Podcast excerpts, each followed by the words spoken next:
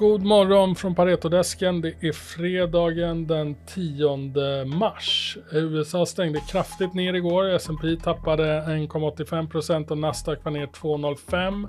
Alla sektorer stängde lägre, men absolut svagast var Financial som tappade över 4%.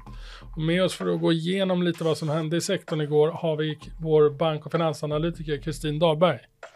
Ja, igår eh, fick vi nyheten att den teknologifokuserade Silicon Valley Bank förlorade 1,8 miljarder i samband med en obligationsförsäljning eh, på en obligationsportfölj värd 21 miljarder.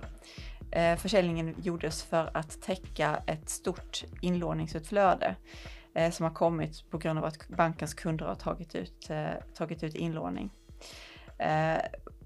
Förlusterna resulterade i att banken var tvungna att sälja aktier för att stärka sin kapitalposition och aktierna föll i, aktierna i Silicon Valley föll med eh, ungefär 70 procent igår.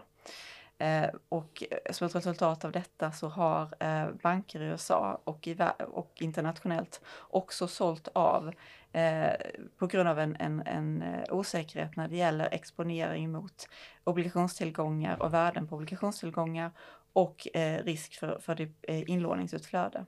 Kommer det här sätta press på sektorn då under en längre tid tror du? Eh, jag tror att på kort sikt så tro, tror vi att det här är negativt för eh, bankernas aktiekurser och bankerna har gått förhållandevis bra. Eh, och vi har diskuterat i vår analys risken för att bankernas balansräkningar kan komma att påverkas av de högre räntorna och eh, kvantitativa åtstramningar.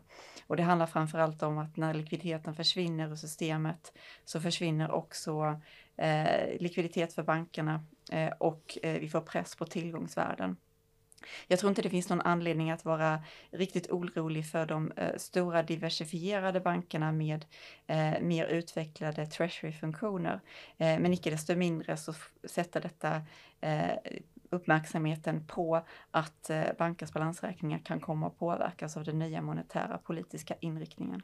Och man såg att eh, även banker som är förhållandevis starka, stora diversifierade banker, de sålde av kraftigt också igår i USA. Det var det som drog ner hela indexet, eller hur? Exakt, exakt. Så vi tror att det kan komma påverka eh, börserna idag eh, i, i, bredare eh, termer. Ja, Jättebra, stort tack Kristin. Eh, vi har även viktig ekonomisk data från USA med sysselsättningssiffror som kommer in här under eftermiddagen.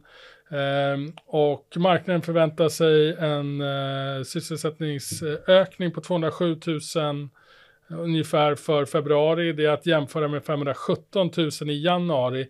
Eh, naturligtvis kommer vi fokusera på den här siffran men även eventuella revideringar av, av januarisiffran är i fokus. Det kommer även en del annat data kring det här. Det är en viktig siffra eftersom den starka arbetsmarknaden eh, i USA håller upp eller har påverkar riskprofilen för förväntad inflation och gör att eh, Fed är, mindre villiga att, att eh, i alla fall sänka takten på, på räntehöjningarna och det här påverkar aktiemarknaden som vi vet.